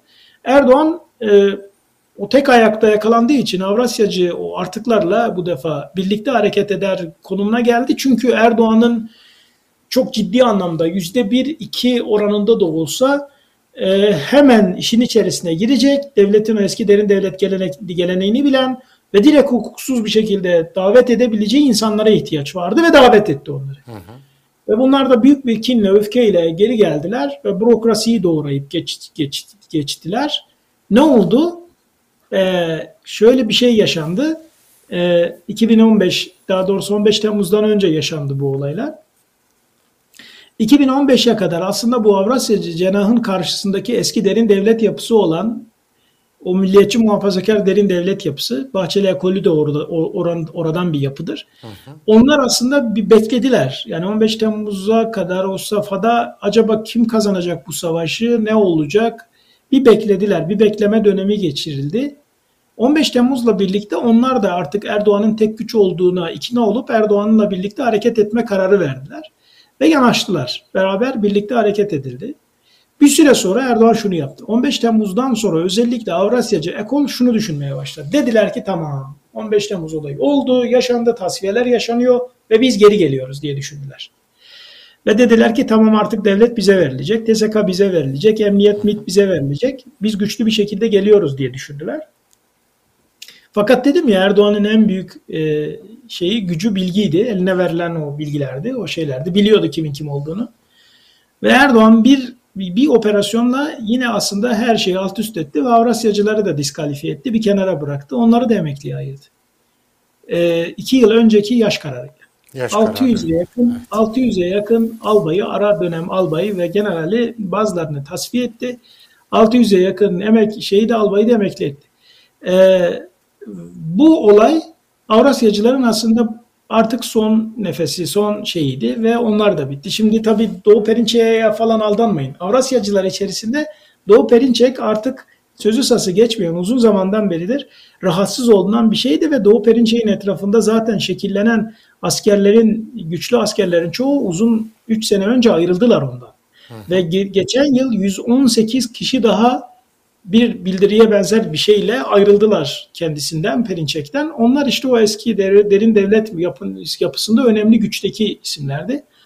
Ve tamamen bunlar ıskartaya çıkarıldılar. Şu anda Türkiye tarihinin e, en güzel günleri yaşanıyor bir taraftan. Hangi açıdan? Çünkü, e, devlet, derin devlet, sistem, devlet sistemi açısından. Evet. Derin devlet yok oldu, yok edildi. Derin devlet şu mesela ben şeye bazen gülüyorum. Gerçekten gülüyorum. Yani bunu yanlış anlamayın lütfen. Lütfen yanlış anlamayın. Kimse yanlış anlamasın. Yani izleyenlere söylüyorum. Size değil de hı hı. izleyicilere söylüyorum. Lütfen kimse yanlış anlamasın. Lütfen bunu ukalalık olarak algılamayın. Ama bazen böyle yazarların, gazetecilerin, muhalif ya da iktidardan olanların derin devleti böyle anlattıkları zaman böyle işte çok büyük mekanizma ve Erdoğan onların elinde, Erdoğan piyon, bunlar 40 yıllık oyunlarını oynuyorlar, çok güçlü dönemlerini yaşıyorlar dediklerinde ben gülüyorum. Çünkü öyle değil. Ya gerçekten ama öyle değil. Şimdi diyeceksiniz ki ya hani niye bu kadar emin konuşuyorsun? Çünkü Ankara'dayken o e, kulis bilgileriyle, gerek işte yaptığım araştırmalarla, gerek yakın çevremdekilerle, gerek uzak çevremdekilerle adını sanını bildiğim isimlerin o devlet mekan derin devlet mekanizması içerisinde Erdoğan tarafından nasıl posalarının çıkarılıp sokağa atıldığını biliyorum. O zaman nasıl ebediye ayrıldıklarını biliyorum. Evet. O Mesela zaman şöyle bir şey söyleniyor. Pardon Asim Mesela bir örnek vereceğim. Deniyor ki 2004 senesinde Ankara'da bir toplantıda e, Erdoğan'ın Erdoğan'ı bir arabanın arkasına bağlayarak Kızılay Meydanı'nda gezdirmek lazım, zincire bağlayıp gezdirmek lazım, süründürmek lazım diyen bir albayın bugün orgeneral olması karşısında şöyle yorumlar yapılıyor. Dönüyor ki bak bu adam işte bilmem derin devletin adamıydı. Eski gelenekten geliyordu ve bugün orgeneral oldu. Demek ki çok işte şey oldu. Çok güçlüler. Hı hı. Yani bunu biz biliyoruz da 2004 senesinde bu adamın böyle dediğini Erdoğan bilmiyor mu? Evet, bütün istihbaratı Şimdi, kendine bağlayan Erdoğan'ın bilmemesi mümkün değil. Heh, o zaman biz ben şöyle diyorum. O adam o gün güçlü olan derin devlet mekanizmasının içerisindeki o güce tapıyordu. Bugün Erdoğan güçlü ona tapıyor. Her her elemanı, her birlikte çalışan kişiyi ömür boyu ilelebet böyle biat edecek ve işte kanı pahasına, canı pahasına derin devletin içinde kalacak gibi algılama yanlışına düşüyoruz biz. Evet. Böyle bir yanlışa düşüyoruz. O zaman sizin şimdi, anlattıklarınızdan şimdi net bir olarak şu çıkıyor ortaya. Derin devlet şekil değiştirdi ve Erdoğan derin devlet oldu. Ee, Öyle mi diyebiliriz? Sanırım, sanırım 6 ay önce bir yayın yapmıştım. Hı hı. Ee, derin devletin derin devlet derin devlet düz devlet birleşti, tek devlet oldu. Ee, Türkiye tarihinde ilk kez derin de bakın şöyle bir paradoks var. Hı. Türkiye tarihinde ilk kez e, derin devletin başıyla normal devlet başkanı aynı kişi oldu. İlk kez. Yani aslında Erdoğan'ın derin devleti var. Süleyman Soylusu var, Hakan Fidan'ı var, e, Hulusi Akar'ı var, osu var, busu var. Düz devlet, derin devlet bir oldu. İlk kez birleşti. Bu açıdan baktığınızda derin devlet Türkiye tarihinin en güçlü döneminde. Bu açıdan baktığınızda diyebilirsiniz ki ya ilk defa devleti de tamamen düz devleti derin devleti birleştirdiler. Ama bir taraftan da en güçsüz döneminde paradoks da burada yatıyor. Altı boş. Kadro anlamında da altları boş. Mesela şöyle yorumlar yapıldı. Soner Çağaptay bir yazı yazdı. Ve bu yazıda Erdoğan'ın muhalefetle anlaşabileceğini, TSK'yı garantör yapacağını ve geriye çekilebileceğini söyledi. Ve bazı insanlar bunu generallerin, TSK içerisindeki generallerin bir çağrısı, bir manifestosu gibi ve Soner Çağaptay'ın arkasında derin devleti temsil eden generallerin olduğunu söylediler. Neydi bu peki? E, TSK, e, Soner Çağaptay'ın bile kendisi buna gülüyordur büyük ihtimalle. E, bazen e, think tank kuruluşları e, bazı alternatif yazılar başka açıdan düşünme boyutları isterler. Böyle bir yazıydı o yazıda. Benden de isteniyor, ben vermiyorum. Ben yazmıyorum. Benden isteniyor. Çin'den dahi istiyorlar. Yani Çin'deki yetkililer dahi Allah Allah. E, istiyorlar. Evet. Ya yazışmaları var. Bir zaman gelir yayınlarım bunları. Vermiyorum çünkü ya zaten bin tane şey var başımda. E, her, her şey ilan edilmişim. Bir de siyasi casus ilan edilmeyeyim o Gürcan gibi. E, ben de açıktan diyorum ki zaten bütün her şeyimi yazıyorum, yayınlarda anlatıyorum. Oradan bakarsınız. Beni bulabildiğinize göre yayınlarımı izliyorsunuz diyorum. Oradan takip edin. Para da ödemenize gerek yok. Bedava anlatıyorum diyorum. Evet. Şimdi o siyasi, sonra Şahaptay'ın siyasi bir analiziydi o. Ve belki de aslında muhalefete gidin konuşun böyle bir şey yapılabilir mi? Şeyin önüne engel olalım. Eğer seçimi kaybederse korkmasın e, korkmasın olay çıkarmasın Erdoğan çağrısı gibiydi. Aslında muhalefete yönelik bir yol göstermeydi. Niye TSK'nın hiçbir şey yok biliyor musunuz o yazıda? Çünkü TSK'da şu anda e, ağırlıklı hiçbir grup yok. Ne milliyetçi muhafazakar ağırlık var, ne Erdoğancı ağırlık var, ne Avrasyacı ağırlık var. TSK bu denge, bölünmüş. Bu denge nasıl bozuldu? Erdoğan'ın hamleleriyle mi bozuldu? Tam da bu, bu, bu hamlelerle bozuldu. Zaten Erdoğan öyle bir bozdu ki dengeleri AKP'deki bütün dengeleri nasıl alt üst ettiyse TSK'dakileri de alt üst etti. Çünkü kendisine olabilecek bütün ihtimallerin e, tamamını kendisini devirebilecek ya da kendisine rakip olunabilecek iç dış bütün ihtimalleri ortadan kaldırmayı seven biri ve böyle yaptı Erdoğan. Ve Erdoğan bozdu bu dengeyi. Başkası bozmadı. Erdoğan bozdu. O denge bozulmuş durumda ve hiçbir şey yok. Dengesizliğin dengesi var şu an TSK'da. Ve TSK içerisinde Erdoğancı bir yapılanma da oluşmadı. Erdoğan çok uğraştı. Sadatçı Erdoğancı bir yapılanma uğruna onu da yapamadılar. Mesela e, Peki bir vakıf özür var. diliyorum. Meseleye Buyurun. gelmeden önce mesela Erdoğan eğer bütün dengeleri bozduysa kendi e, karşısında olan işte derin devletin yıkmak istediği derin devletin adamlarını tasfiye ettiyse yerlerine kimi koydu? E, bu TUGVA, TÜRGEV gibi vakıfların listeleri ortaya çıktığı zaman zaten Hı-hı. o kadrolaşmalar görülüyordu. E, bir de Adaleti Koruma Derneği gibi bir şey var, bir dernek var, Anadolu Vakfı. O vakfın içerisinden de bazı gençler TSK'ya monte edilmeye çalışıldı. E, kendi adamlarını, sözüm ona, e, yerleştirmeye çalışıyor ama kadro öyle bir anda devlet mekanizmasının kadroları bir anda bir gecede hatta bir 10 yılda 20 yılda değişebilecek kadrolar değil. Öyle olunca başarılamıyor. Yani şeyi oturtamıyorsunuz. Kadroyu doldursanız bile organizasyonu ve örgütlenme biçimini oturtamıyorsunuz. Yani tezgah aynı kaldığı için bir şey üretemiyorsunuz. Tabii ki elinizde kalıyor, patlayıveriyor tabiri caizse evet. ve siyasetle ilerlediğiniz için ömrünüzün siyasi iktidarla sınırlı olduğunu bilmek gibi bir kaygıyla karşı karşıyasınız hı hı. sürekli. Böyle olunca da Erdoğan tarafından yerleştirilmiş olanlar da tam yeterli anlamda etkili ve yetkili hale gelemiyorlar. Evet. Ee, böyle bu gelecek açısı, bu gelecek açısından da çok tehlikeli değil mi? Yani Türk Silahlı Kuvvetleri'nin geleceği açısından da Türkiye açısından da. Çünkü hem yeterli ve kalifiye insanları koyamıyorsunuz hem tezgahı değiştiremediğiniz için üretime dahil olamıyorsunuz. Böyle olunca siz de o çarkın arasında e, kaybolur gidersiniz ve bu aradaki dönemde kayıp dönemi olur. Doğru mu? Öyle zaten. Yani fetret dönemi gibi bir dönem yaşanıyor. Zaten Türkiye fetret döneminden geçiyor. Kayıp bir dönemden geçiyor zaten. Ve bu kayıp dönemi sadece aslında büyük mali bedelleri de oluyor. Bugün o mali bedelleri de yaşamış oluyoruz. Yani evet. siz devlet mekanizmasını sistemini yıktığınız zaman bunun ekonomik e, cezası bedelleri de olur. Bu bedeller de ödeniyor. Yani devlet yıkıldı, mekanizma yıkıldı, sistem yıkıldı. Ee, hani çok menem bir şeydi de yıkıldı da oturup ağlayacaktık falan e, o anlamda değil. Yani çok da evet. menem bir şey değildi. Ama e, yıkılıp inşa edilmesi varken yerle bir edilmesi tercih edildi. İnşa süreci ortadan kaldırıldı.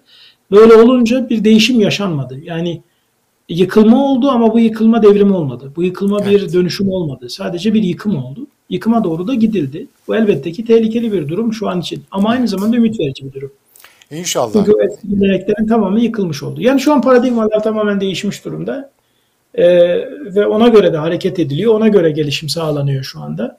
Evet. Bunu bilmek gerekiyor. Bir diğer konuya geçelim. Özellikle herkesin aslında çokça merak ettiği bir şey ve son zamanlarda da çokça konuşulmaya başlandı. Erdoğan seçimle gider mi, gitmez mi? Kaybedeceği bir seçime girer mi, girmez mi? Ve Erdoğan bir diktatörse diktatörler seçimle gitmiş mi ki Erdoğan da seçimle gider meselesi. Ve bir başka vurgu daha var. Seçime diyelim ki girdi, kazara olsa bütün planlarını, programlarını, projelerini yaptılar. Ne olursa olsun kazanacakları üzerine bir plan yaptılar. Fakat ters tepti, olmadı, seçimi kazanamadılar, kaybettiler diyelim, çoğunluğu sağlayamadılar. Ee, acaba Erdoğan o girdikleri ve kaybettikleri seçimi iptal eder mi, yok sayar mı, nedir? Senin e, bakış açınla görüşlerini almak isterim. Ee, birincisi e, geçmiş zamanın diktatöryal biçimi ile günümüzün modern diktatöryası aynı değil. Geçmiş zamanın e, diktatöryal biçiminin uygulanması seçimlere müsaade etmiyor edebil olurdu ama şu anda böyle bir durum yok. Rusya bile göstermelik de olsa seçime gitmek zorunda kalıyor. Hı hı. Oluyor göstermelik yani. de olsa. Göstermelik de olsa seçime giriliyor ya da Orta Asya ülkeleri göstermelik de olsa %98 de başkana oy çıkacak olsa kimse şunu demiyor. Ya bir dakika zaten %98 oy çıkıyor. Biz niye seçim yapıyoruz ki demiyorlar. Gidiyorlar yine de. Dolayısıyla, dolayısıyla da bir defa e, seçimin ortadan kalkması ya da seçimin olmaması olasılığı söz konusu değil. İki, Erdoğan diktatör değil. Erdoğan çakma diktatör. Diktatör olamadı Erdoğan. Yani ee, bir, bir Erdoğan'a diktatör dediğiniz zaman ona çok fazla böyle önem atfetmiş olursunuz. Erdoğan diktatör değil. Erdoğan diktatör olmak iste, yani diktatörlüğün gerekliliğini yerine getirebilecek güç ve kudrette devleti dönüştüremedi. Dolayısıyla da bir diktatörle karşı karşıya değiliz. Gerçekten ama yani bunu böyle şey içinde söylemiyorum. Sosyolojik bir okuma yaparsanız, siyaset bilimi açısından bakarsanız kavrama Erdoğan'ın karşıtı, karşınıza diktatör olarak çıkmaz. Zorba diye bir tanım çıkabilir mi? Çıkabilir. Zorba bir yönetim olabilir. Otokratik bir yönetim denebilir ama diktatör değil. Öyle olmadığı için de zaten seçime gidecek. Ee, seçime şimdi peki bu seçimi kaybederse daha doğrusu önce şunu söyleyeyim. Seçime gitmezse ne olur? Kaybeder. seçime gitmez. zaten. Evet seçime gitmezse kaybeder. Hı hı. Yani bir, seçime gitmedi. Seçimi diyelim ki iptal etti. Kaybeder. Ya Türkiye'nin her yerinde çok farklı e, insanlar çok farklı tepkiler vermeye başlarlar. AKP'lilerden bahsediyor. Muhafazakarlardan falan. Bir dakika başka bir şeye dönüşülüyor ve gerçekten işte o çakma diktatörlük gerçek diktatörlüğe mi dönüşüyor? Derler insanlar, ürkerler, korkarlar. E, dolayısıyla da Türkiye'nin yapısı bunu kaldırmaz. Emin olabilirsiniz bundan. Dolayısıyla bir kayıp olur ve meşruiyeti tartışılmaya başlanır. E, o güne kadar halkın, milletin sandığıyla geldik, milletle geldik, millet bizi seçti lafı da çöpe dönüşür. Millet iradesini de ortadan İçe kaldırmış olur. olur. Kesilmiş olur. Dolayısıyla da iktidar meşruiyetini kaybeder, daha daha kolay gider. Seçime gitti ve seçim sonucunu kaybetmedi. Ben şimdi ka- şey kabullenmedi. Ben öncelikle e, her şeyden önce şunu söyleyeyim. Bizim seçime giderse ve kabul etmezse ne oluru konuşmamızı ben çok doğru bulmuyorum. Çünkü önce Erdoğan'ın seçimle gitmez tezini doğru bulmuyorum. Çünkü Erdoğan'ın önce seçimde kaybetmesi lazım. Ama yanlış ama doğru. Bugüne kadar Erdoğan halk desteğiyle seçimleri kazandı. Ee, oy çalındı falan deniyor. Bence Erdoğan bugüne kadar e, oyları e, büyük oranda değiştirebilecek oranda oy çalmadı bence. Ben çünkü ihtiyacı olmadı. Yani diyelim ki başkanlık seçiminde yüzde 51 ile geldiyse yüzde birlik bir oy çalmak yetiyorsa o kadarı alındı. O kadarı alınabilirdi, çalınabilirdi, alınabilirdi, hile yapılabilirdi. O kadarını aldı, yeterli oldu ona. O anlamda söylüyorum. Hı hı. Ama %7-8'lik bir fark olduğunda çalınamıyor oylar. Bunu İstanbul seçimlerinde, Ankara seçimlerinde gördük. İsteseler de çalamıyorlar. %1'lik, 2'lik çalabilseler de fark kapanmıyor. Mesela İstanbul seçimlerinin ikincisinde çok fark oluştu ortaya. Bence ilk yap, ilk seçimde yaptıkları alevere de alevereleri çeviremediler. Ben mesela şeye çok katılmıyorum. İkinci seçimde insanlar ikinci defa tekrarladı diye 700-800 bin fark oluştu fikrine katılmıyorum. İlk seçimde yaptıkları o operasyonu çekemediler ikinci seçimde. Neyse özetle böyle bir gücü olmadığını da fark etmiş olduk. Fark edilmiş oldu. Bu önemliydi. Ee, önce Erdoğan'ın kaybetmesi lazım. Erdoğan'ın %7-8 oranla kaybetmesi lazım. Erdoğan kaybettikten sonra bunun %2-3'ünü ancak çevirebilir. İşte hile hurda yapabilir falan o da yetmeyebilir. Yetmez yani daha doğrusu. Ee, bu durumda ne olur? Eğer Erdoğan seçimleri kaybederse ve kabullenmezse ne olur? Yine birinci şık olur bence. Biliyor musunuz ne olur Asım Bey? Bugün Erdoğan'ın arkasından gidenler var ya, bürokrasidekiler. Hı hı. Bu Erdoğan'ın bize TSK'ya, emniyete soktukları bürokratlar. Önce onlar döner. Önce onlar der ki bir dakika ne oluyor? Çünkü Türkiye'de ben e, özellikle e, ekmeğinin peşinde olan bir seçim kitlesi var. Ben mesela ekmeğinin peşinde olanları e, yüzde 60 oranında görüyorum Türkiye'de. Yani hiçbir ideoloji umurlarında olmayan, başka şeyler umurlarında olmayan, sadece ve sadece ceplerini düşünen, mutfaklarındaki işte tezgahlarında kaynayan tencereyi düşünen çok önemli bir seçmen kitlesi var. Bunu küçümseme anlamında söylemiyorum. Hı. Yanlış anlaşılmasın. Bu sosyolojik bir realite ama evet. Bir realite. Sosyolojik okuma yapıyorum yani. Ee, ve bu kitle e, bu kitleye ben çok güveniyorum. Azami derecede güveniyorum. Çünkü bu kitlenin e, şöyle bir özelliği var. Asla kaybedenin yanında yer almaz. Şimdi Erdoğan bugüne kadar güçlü olduğu için kazandığı için yanında yer alıyorlar. Erdoğan seçimi kaybedecek de kabullenmeyecek. Bu kitle Erdoğan'ın arkasında yer almaz. İki, bürokrasiye çok güveniyorum. İnanılmaz güveniyorum. Onlar da öyledir. Onlar da kaybedenin yerinde yer almaz.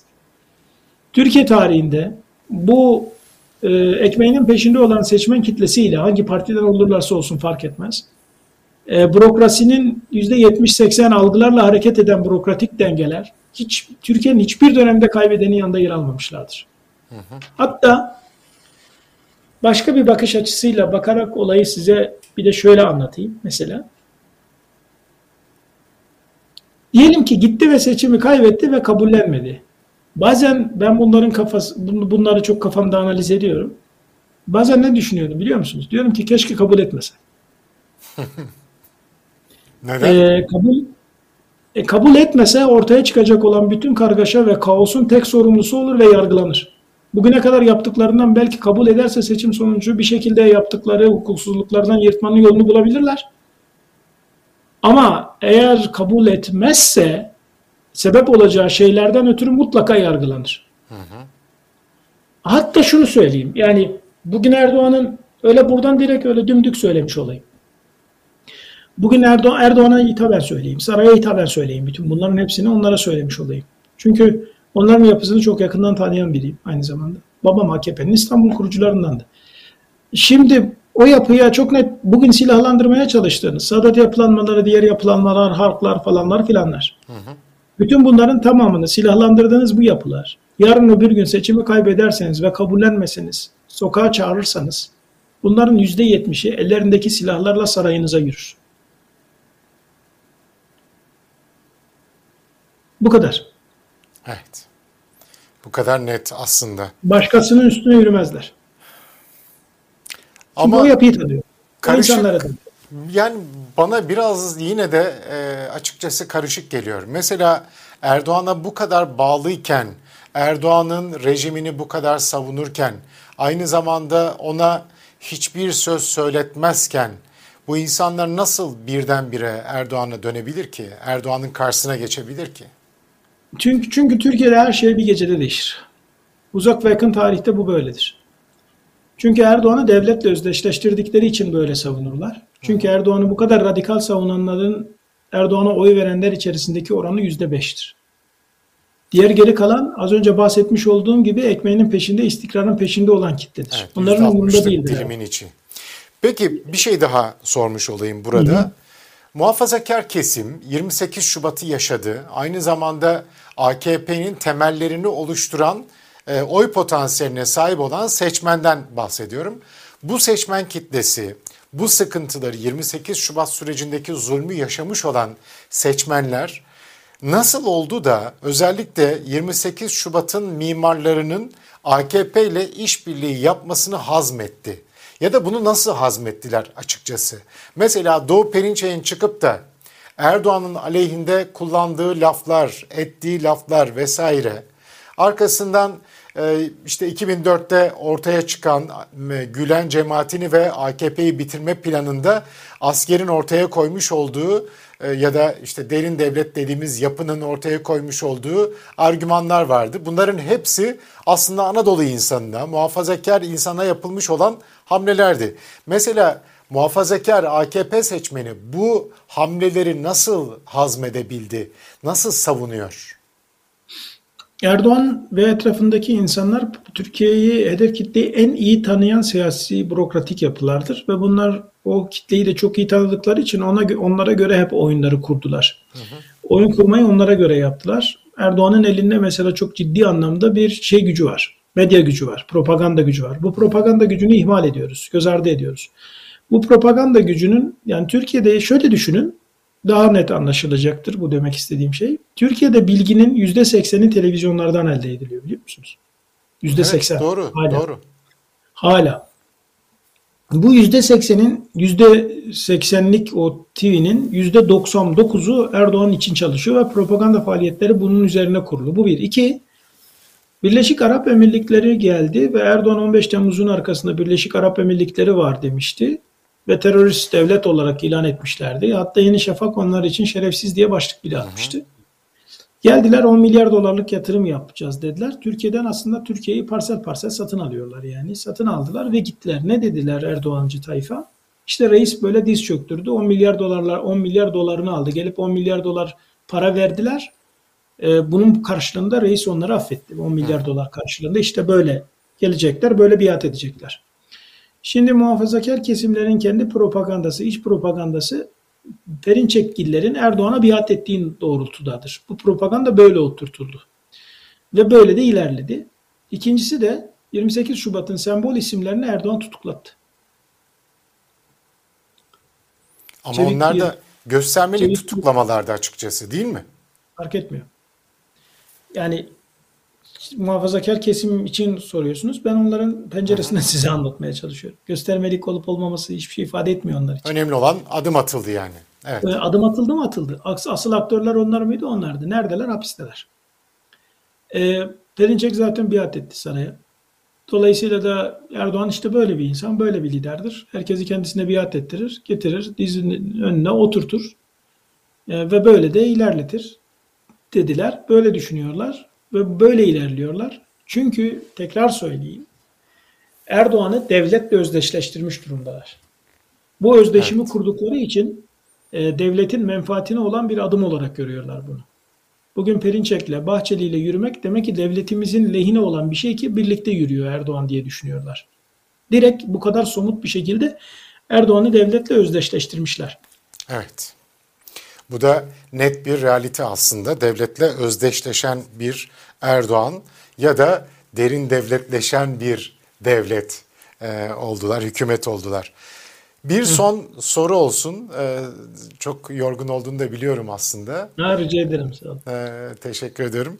Ee, şimdi ben senin konuşmalarından biraz ümit var olduğunu hissettim. Erdoğan sonrası için e, çok ümit var mısın? Ve bunu neye oturtuyorsun? Bununla ilgili ümitlerini taze tutan, diri tutan şey nedir? Bu bir. İkincisi de net bir cevap istiyorum. Ee, Erdoğan bir sonraki seçimi kazanabilir mi? Ee, biraz ümit var hissediyorum dediniz. Yanlış hissetmişsiniz. Çok ümit var.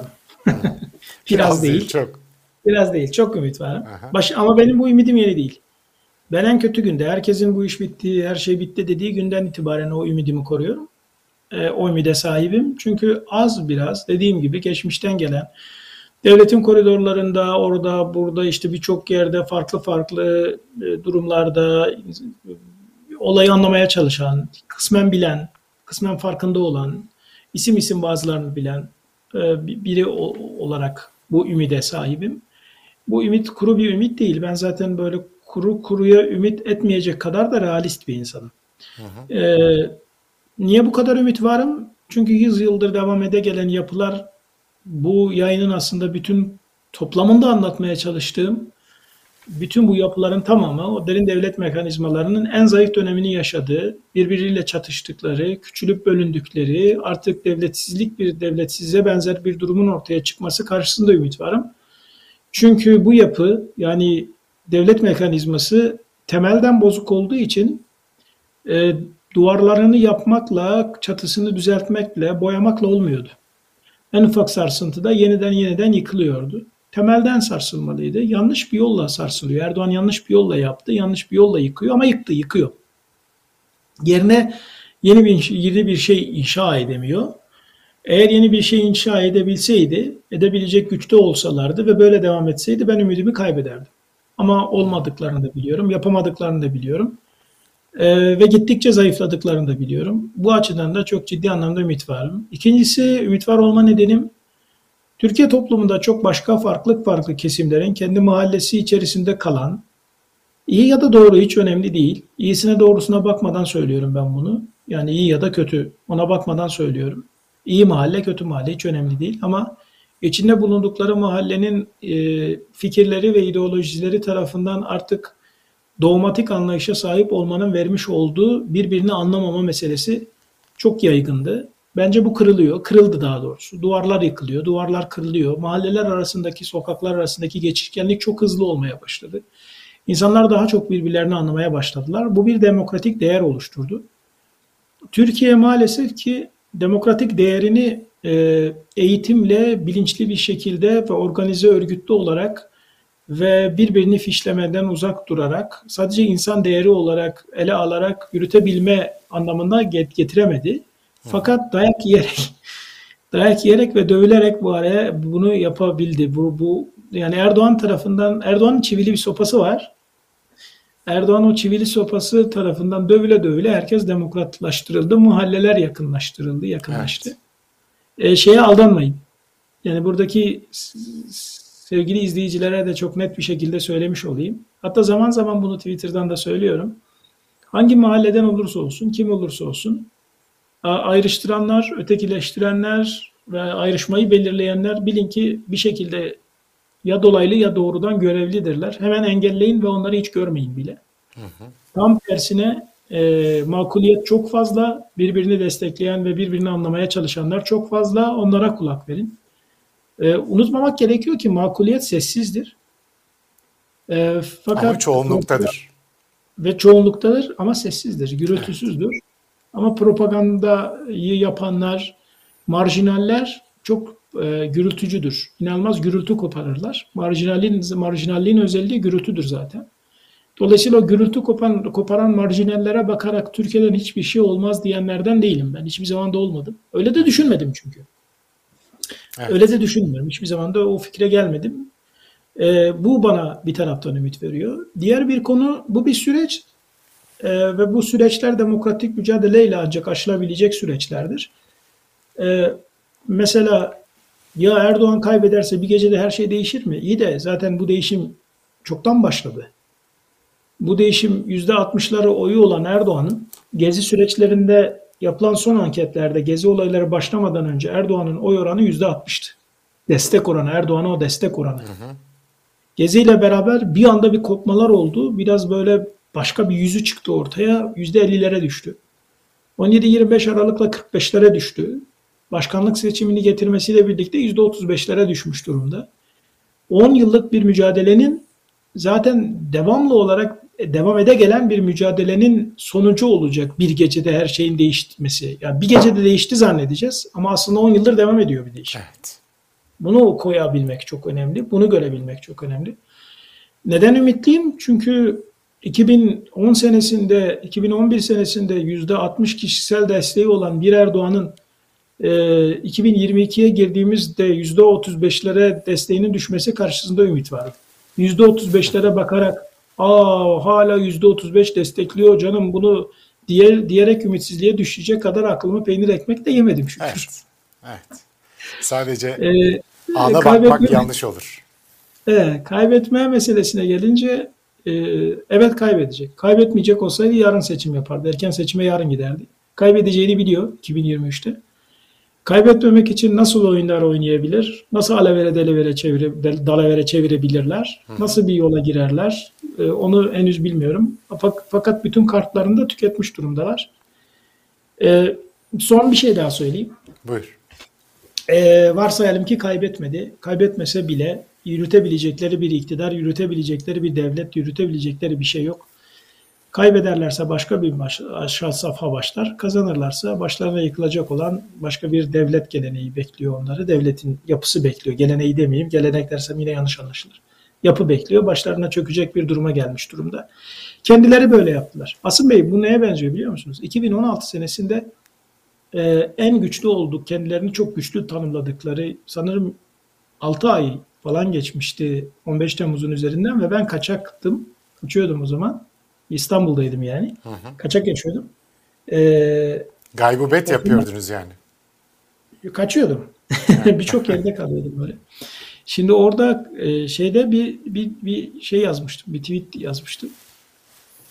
İktidar kuyruğunu yakaladı demiştim o zaman. Bir yılan gibi. Kendi kuyruklarını yakaladılar. Yiye yiye başa gelecekler demiştim. E, gövde çok uzundu. Yemesi uzun sürdü. Kafaya yaklaştılar. Kendileri yaptılar. Kendileri yürütemiyorlar. Şimdi kafayı yemeye doğru geldi işte. O yüzden ümit var. Anadolu'da hani bir laf vardır ya kendi başlarını yesinler diye zannediyorum o noktaya evet. geldik. Ee, Sayit Bey e, şimdi bunu konuşmadık aslında. Fakat size Türkiye'den 3 tane isim seçmenizi söylesem. Bunlardan bir tanesi Recep Tayyip Erdoğan olsun. Bu üç isim şu an karşınızda olsaydı Onlara ne söylemek isterdiniz? Recep Tayyip Erdoğan mesela şu an karşınızda Cumhurbaşkanı mı dersiniz, AKP Genel Başkanı mı, Başbakan mı, hepsi birden mi ne derseniz. Karşınızda olsaydı ona ne demek isterdiniz? İki isim daha isteyeceğim sizden. yani ne der? Çok zor, hakikaten zor bir soru ama yani. evet bu... Allah'ından, Allah'ından bul derdim. Gerçekten mesela karşınızda Tayyip Erdoğan olsaydı öyle mi derdiniz yoksa? Ee, yani galiba gerçekten öyle derdim ya. Yani gerçekten Allah'ından bul derdim yani. Başka galiba bundan başka bir şey söylemezdim yani. Peki başka iki şey isim daha. Gerçekten bir şey iki isim daha siz seçin. Mesela şu an karşınızda kimin oturmasını, kiminle konuşmayı isterdiniz?